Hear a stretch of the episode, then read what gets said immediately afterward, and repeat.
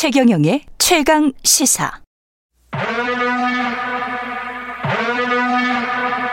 최경영의 최강 시사. 진실 탐사 K.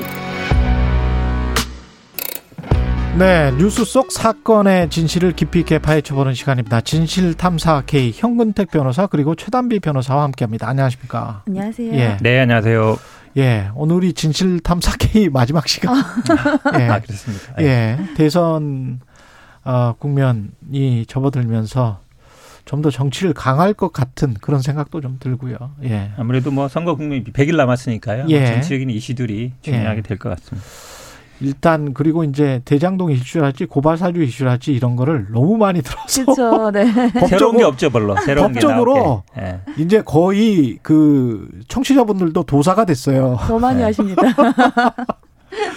그55 클럽 1차 조사 마무리가 검찰 된 것 같고요. 이것도 거의 다 끝나가는 것 같은데 곽상도 전 의원 으로 마무리가 되는 겁니까? 어떻게 보세요? 아, 그런 얘기들이 사실 언론에서 많이 나오고 예. 있습니다. 왜냐하면 이제 언론에서는 어, 첫 번째 타겟이 곽상도 전 의원이 될 것이다. 그 예. 얘기는 뭐 이제 일부 언론들에서는 야당 의원이기도 하고 또 이제 전 의원이기도 하고 어. 그리고 가장 사실은 돈과 관련된 것이 좀 입증하기가 쉬운 사람이기도 합니다. 그렇죠. 예. 그렇기 때문에 이제 곽 전 의원이 뭐첫 번째일 것이다. 그리고 사실상 지금 피의자로 조사까지 받았고요. 그리고 나서 이게 이제 곽상도 전 의원이라든지 박영수 전 특검이라든지 다 사실은 이제 뇌물과 관련돼 있는 그러니까 정관계 로비 쪽이에요. 예. 근데 이쪽에서 끝날 것이 아닌가. 왜냐하면 사실은 이제 그 뒤에 배임으로 엮으려면은 뭐 성남시 의회라든지 성남시와 관련되어 있어야 되는데 그런 부분은 공소장도 사실 없다라고 지금 알려져 있고요. 그래서 말씀하신 것처럼 사실 상 곽 전 의원 그러니까 왜냐하면 박영수 전 특검이나 뭐권전 대법관 홍 회장 같은 경우는 사실 입증하기가 쉽지가 않아요. 그래서 어. 곽전 의원 정도로 끝나지 않을까 이런 예상이 많이 나오고 있습니다. 비슷하게 보십니까? 저는 조금 달리 보는데 왜냐하면 예. 뭐 지금 돈 나온 건 어쨌든 곽상도 50억, 이제 박영수 100억인데 물론 예. 이제 곽상도 50억 같은 게 아들이 받았으니까 친소 예. 관계가 훨씬 가깝잖아요. 아들은 그렇죠. 거의 뭐 경제 공동체로 볼 수 있으니까요. 예. 근데 박영수 특검 100억 같은 경우에는 친척이고 먼 예. 친척이라 그러고 약간 또 분양 업체라거든요. 그러니까 그렇죠. 두세 번 두세 달에 건너야 돼요. 이게 예. 뭐 대가 관계냐 이런 게 중요할 것 같은데 권순일 대법관도 이제 일단 변호사법 위반은 문제가 됩니다. 왜냐하면 변호사 등록 안 하고 고문 변호사 한 거니까 뭐 경영 고- 자문했다 그러는데 그건 뭐 이분이 경영 자문할 분은 아니니까 어. 재판거리 의혹도 있고 물론 그 부분은 뭐또 살펴봐야 되는 거고요. 저는 좀 특이하게 본게 이제 홍선근 머니투데이 회장 이름이 회장. 제일 늦게 나왔어요. 최근에야. 아니 근데 이, 이분도 수십억 원대 자금 거래를 김만배 씨하고 그러니까요. 했다는 거잖아요. 그렇죠. 그러니까 저도 특이하게 본 게 근데 이제 이름 실명이 제일 늦게 나왔단 말이에요. 우린 다 알고 있었지만 언론에 다 알고 나온 있었죠. 거는 언론에 예. 나온 거 늦게 나왔는데 그 부분도 좀 특이하다 보고 지금 예. 뭐 최윤길 성남시 의- 의장 같은 경우도 나중에 어쨌든 뭐 성과급으로 받았다는 얘기가 있으니까 40억 정도 이게 아마 수사는 불가피한 것 같은데 이제 그게 있는 것 같아요. 지금 곽상도 의원에 대해서 다들 이제 뇌물 생각하고 있잖아요. 예. 직무 그럼 뇌물이 되려면 이제 직무 관련성이 있고 대가 관계가 있어야 되는데 사실 이게 뇌물 좀 어려워요. 음.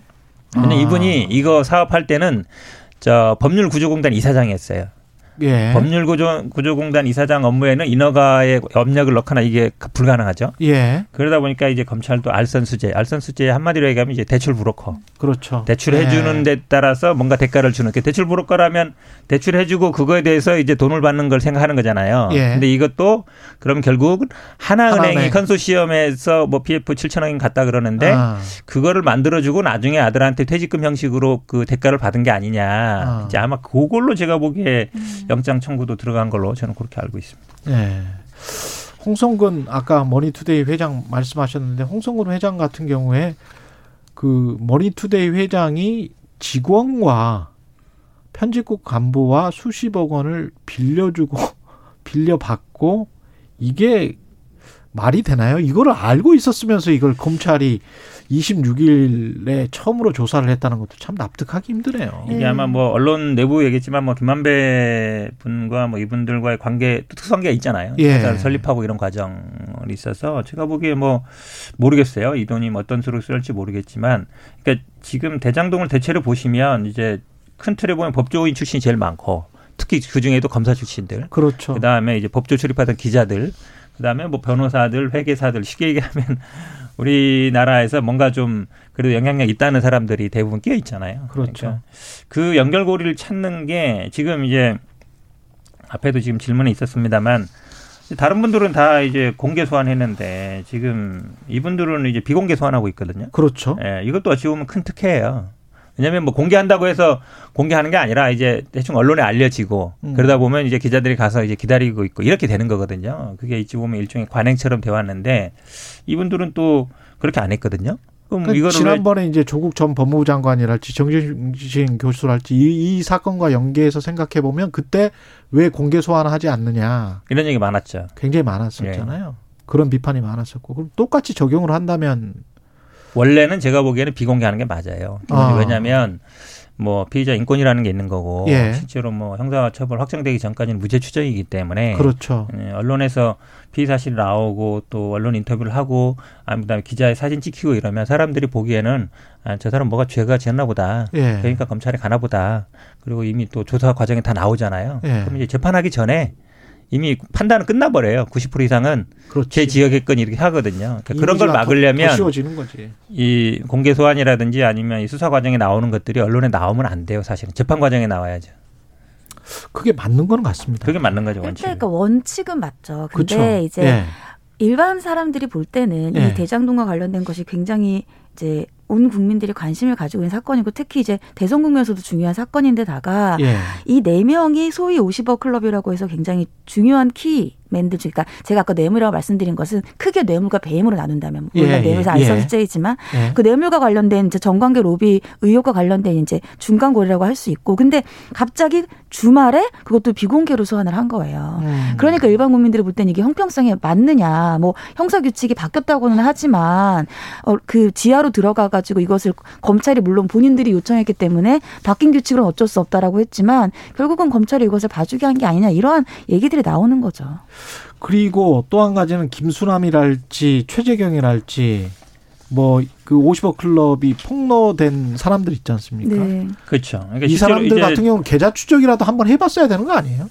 기본적으로 아마 이제 아시겠지만 이제 약속도 뇌물이 되거든요. 예. 예를 들어서 주기로 했다. 예. 지금 뭐 김만배 이런 사람들도 70억, 700억, 예. 유동규 같은 경우도 그거 뇌물로 기소했잖아요. 예. 그러니까 실제로 그럼 50억 클럽이라는 게 50억을 주기로 약속했다는 거니까 어. 그 약속이 과연 얼마나 구체적인지 같은 걸 봐야죠. 실제 로 돈이 안 갔다 하더라도. 그렇죠. 그다음에 이분들이 또 보면은 이제 고문이라고 해서 고문료가 지급된 게 있잖아요. 그렇죠. 근데 이제 실제로 뭐 한 게 있느냐 그걸 봐야 되는 거예요. 단순히 이름만 걸어놓고 돈을 줬을 때는 그거 자체가 약간 이제 뇌물이 될 수도 있는 거기 때문에 실제로 음. 와서 뭐 고문이라는 게 와서 일을 하지는 않습니다. 일은 하지 않지만 그래도 뭐 이렇게 의견서라도 쓰고 아니면 자문을 하고 이렇게 해야 되는데 그냥 이름만 걸어놓고 돈 준 경우 그러니까 원유철 부인 같은 경우가 그게 문제가 되는 거잖아요. 실제로 그렇죠. 일은 안 하고 돈만 나갔으니까 그것도 돈은 횡령한 거고 그것도 뭐 대가로 지불한 거 아니냐 보는 거라서 실제로 봐야죠. 실제로 얼마나 구체적으로 주기로 약속했는지 아니면 실제로 나간 고문료만큼 일을 했는지 이런 걸 좀 볼 필요가 있습니다. 월 1,500, 1,200뭐 네. 이런 이야기가 있었잖아요. 근데 이제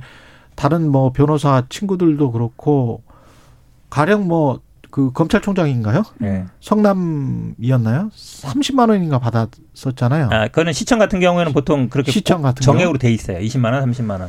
이, 네. 이거 같은 경우 월 1,500이나 1,200 같은 경우는 일반 변호사들은 사실은 상상을 못 하는 금액이더라고요. 그죠, 네. 이거를 정당하게 그 관행처럼 하기사 이렇게 돼 왔었는데 네.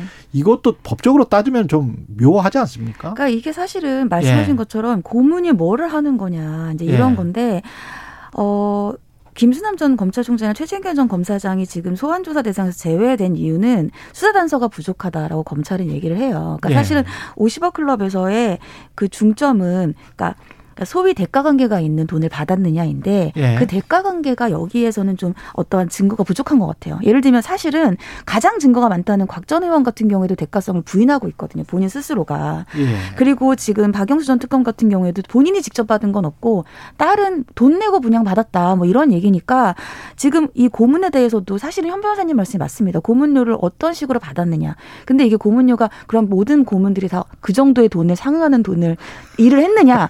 그 부분 도 사실은 좀 애매해요. 그러니까 여기를 수사 단서를 어느 정도로 봐야 되느냐. 그러니까 일단 그렇죠. 이 가장 그좀 짙은 의혹이 짙은 사람들부터 가기 위해서 제외를 한 게 아닌가라고 제 개인적으로 생각을 합니다. 그 정해진 금액은 없어요. 고문료가 뭐 100만 원은 되고 1000만 원은 안 되고 뭐 이런 건 없거든요. 그렇죠. 근데 예. 이제 우리가 늘 취재를 해 보면 그 검사장이나 검찰총장이나 뭐 대법관 하셨던 분들은 월 천 이상씩은 그냥 예. 고문료는 그 정도 받죠. 고문료로 그 정도로 받더라고요. 일종의 이제 예. 보험료죠. 그러니까 실제로 일을 한다기보다는 이제 나중에 뭐 일이 예. 생겼거나 이럴 때 그리고 예. 이제 제시를 할 때 상대방한테 아, 예. 우리 회사에 고문이 이런 분들이 있습니다. 그럼 상대방 보기에도 뭐 신뢰성이라든지 아 법적인 그렇죠. 문제가 없겠구나 아니면 나중에 뭐 문제가 돼도 잘 해결이 되겠구나 이제 이런 거 있는 거거든요. 그러니까, 차량 제공도 하고 운전기사도 네. 제공하고 네. 그게 뭐 패키지로 이렇게 그러니까 큰 로펌 예. 같은 경우는 이제 고위 공무원 출신들을 이제 예. 그런 고문을 영입하잖아요. 그거는 예. 이보다 훨씬 더 많이 주죠. 근데 그쵸. 이제 예. 고위공직자 같은 경우에는 그래서 이제 어. 큰 로펌에서 모셔올 때는 이게 결국 변호사법 위반이 아니냐, 변호사가 그렇잖아요. 아닌데 로펌 에서 일을 하는 게 문제가 있지 않느냐 예. 그런 얘기들도 많이 나왔죠, 사실. 그러니까. 예. 변호사 일을 안 한다 그래요. 그냥 변호사 보조한다. 근데 사실은 변호사보다 그 변호 더 많이 받습니다. 고문. 그분들이 또 그리고 사실은 아, 이- 아주 교묘하게 법안이랄지 이런데 관여를 하시, 예, 하시잖아요. 할 가능성이. 공정거래라든지 아니면 예. 뭐 국세청이라든지 아주 쉽게 얘기하면 예. 기업들이 민감한 그렇죠. 일들이 있잖아요. 이제 예. 그런 데 많이 관여를 하시죠. 우리 사회 부조리가 좀 있는 것 같습니다. 공수처와 관련해서는 이성윤 그 서울 고검장 공소장 유출 의혹에 대해서 공수처가 대검 압수수색을 재개를 했는데 이 행보는 또 어떻게 봐야 될지 또 그리고 공수처가 지금 계속 절차적으로 좀 논란이 있는 것 같아요. 그렇죠. 네. 뭐 일을 하면서 예. 잘 못하고 있죠. 한마디로 얘기하면. 지난번에 김웅 의원 영장도 예. 기억하시겠지만 이제 김웅 의원이 관리하는 PC 일했어요. 그랬죠. 그 그걸 가지고 이제. 보조, 보장을 예, 그걸 하다. 보니까 예. 뭐 김웅 의원과 뭐 금융 의원실 PC 그러면 이게 금융 의원과 보좌관과 연결을 시켜야 되거든요. 그럼 실제로 뭐 김웅 의원이 안 와서 보좌관이 했을 거다 이렇게 가야 되는데 김웅 의원이 관리하는 PC에 뭐 보좌관 PC는 안 들어 문- 문맥상 안 들어가잖아요. 그러다 보니까 이제 취소되기도 했고 이거 이제 이 공소장 유출 같은 경우는 근데 이제 이상윤 당시에 이제 그 뭐 수사 방해에 대한 공소장 유출인데 물론 쟁점은 있습니다. 이게 이제 네. 공소장이 공무상 기밀이냐 어. 유출이냐 유출은 맞는 것 같아요. 기자한테 예. 흘린 거니까. 어. 근데 공소장이 공무상 비밀이냐? 요거는 이제 좀 논란이 될 수 있어요. 왜냐하면 이것도 지난 5년간 계속 계속 논란됐던 논란이 네. 되죠. 왜냐하면 예. 형사 킥스라 그러잖아요. 예. 형사 정보 시스템에 가면 이제 검사들은 다 볼 수 있어요. 예. 근데 볼 수 있다고 해서 비밀이 아니냐? 저는 좀 아니라고 보는 게 사실은 공소장은 피고인한테 송달이 되고 공식적으로 공개되는 거는 제 1회 변론기일 법정에서 공판기일에서 그때 공개되는 거거든요. 예. 그게 맞는데 아니면은 이제 국회에서 공개하라고 이제 요청을 하면 그 비실명 처리해서 국회에서 공개하거든요. 그럼 이제 언론에 공개되는 형태인데 이거는 이제 이 이성윤 이제 피고인인데 피고인한테 송달되기 전에도 공개돼 버린 거거든요. 어. 예, 그러니까 약간 일종의 그동안 검찰에서 관행적으로 이렇게 많이 해왔어요. 그러니까 언론에 미리 이제 흘려버리는 거죠. 예. 기자가 단독으로 딱 쓰면 예. 이제 알려지는 거라서 예. 그동안의 이 관행 을 좀 저는 이번 기회에 조금 정리할 필요 있지 않나라고 보고 있습니다. 네, 근데 이제 공, 이 검찰에서 이게 표적 수사라고 지금 반발을 하고 있거든요. 예. 근데 저는 그게 좀 어느 정도 일리가 있다고 보는 게 이 공수처의 공소장이라든 압수수색 영장이죠. 압수수색 영장이 굉장히 허술해요. 그러니까 아. 예전에도 고발 사주 때도 마찬가지였고요. 예를 들면은 공소장에는 어느 정도 특정이 돼야 됩니다. 날짜라든지 피의자라든지. 근데 여기는 피의자 같은 경우에도 성명 불상이다. 그럼 어떤 방법으로 유출했는가? 특정하지 못하는 방법으로 유출했다. 이런 거는 그냥 내 의혹이다라는 거랑 똑같은 거거든요. 그러네요. 압수수색 영장에. 예. 여기에다 그럼 압수수색을 왜 필요한가를 법원에 얘기를 해야 되는데 세 가지가 있어요. 고발인이 진술했다, 언론이 보도했다, 수사 보고가 있다. 근데 고발인 아. 진술은 사세행이 계속해서 이제 야당 관련된 걸 고발했기 때문에 예. 고발인 진술을 좀 신빙성 떨어지고 언론 보도는 그냥 언론이 보도하잖아요. 증거가 없는 거네 지금. 마지막 세 수사. 보고인데 수사 보고가 뭐냐면 공수처가 자기들이 수사 보고한 내용이에요. 보- 자기들이 수사 보고하고 자기들이 그거를 증거로 법원에 낸 겁니다. 그러니까 검찰 입장에서는 공수처가 이게 압수수색을 제대로 하고 있느냐는 얘기가 아. 절차뿐만이 아니라 영장에서도 드러난다 이렇게 볼 수가 있습니다.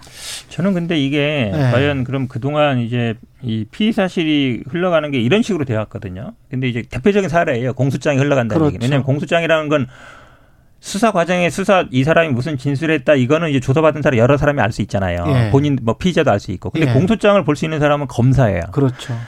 물론 검찰은 제3의 검사가 봤을 수도 있지만 예. 대부분은 이제 수사하는 검사일 가능성이 많아요. 물론 다른 검사들도 근데 누가 조회했는지 다 나오거든요. 예. 그다음에 기자한테 간간에 단독으로 보도한 기자 그렇죠. 두 사람이 예를 들어서 메신저라는데 핸드폰을 조회해보면 나오게 돼 있어요. 예. 그러면 이게 과연 맞느냐 그런 식으로 공소장이 기자한테 흘러가고 그게 예. 보도되는 거거든요. 그래서 음. 저는 이번에 사실은 공수처가 조금 뭐 약간 허술하긴 한 것 같은데 네. 그래도 이번 기회에 사실 공수처를 만든 가장 큰 이유는 검찰의 어떤 잘못된 수사라든지 이런 걸 수사하기 위한 거거든요. 네. 관행이라든지. 네. 근데 딱 맞는 경우예요. 아. 그래서 저는 이번에 좀 제대로 수사를 했으면 좋겠다. 제대로 수사를 해야죠. 그러니까 제대로. 제대로 해야죠. 예. 절차 아. 같은 것들이 너무 허술하기 때문에 검찰의 수사를 하려면 검찰에 맞는 수사를 해야 될 것 같은데 일단 영장 자체도 너무 허술하고 절차도 계속해서 법원에서도 지금 이 절차가 위법하다라고 지금 결정이 났잖아요. 그래서 예. 공수처가 재항고를 한다고 했는데 사실 공수처 입장에서는 좀 굉장히 난감한 상황이죠. 법원에서도 공수처의 절차가 잘못됐다. 왜냐하면 공수처는 국힘에서 그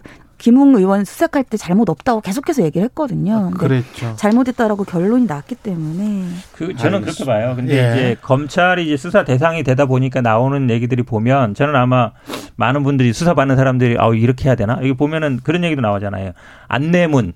안내문은 사실은 뭐 주긴 줍니다. 예. 근데 저는 최근에 재밌게 본 게 공수처가 압수수색 한다고 이제 검찰에 알려준 거예요. 근데 압수수색 하겠다 미리. 예. 근데 그걸 언론에 알려버린 거예요. 압수수색 한다고. 언론 그랬잖아요. 예. 사실은 그렇게 예. 하면 안 되거든요, 원래. 그렇죠.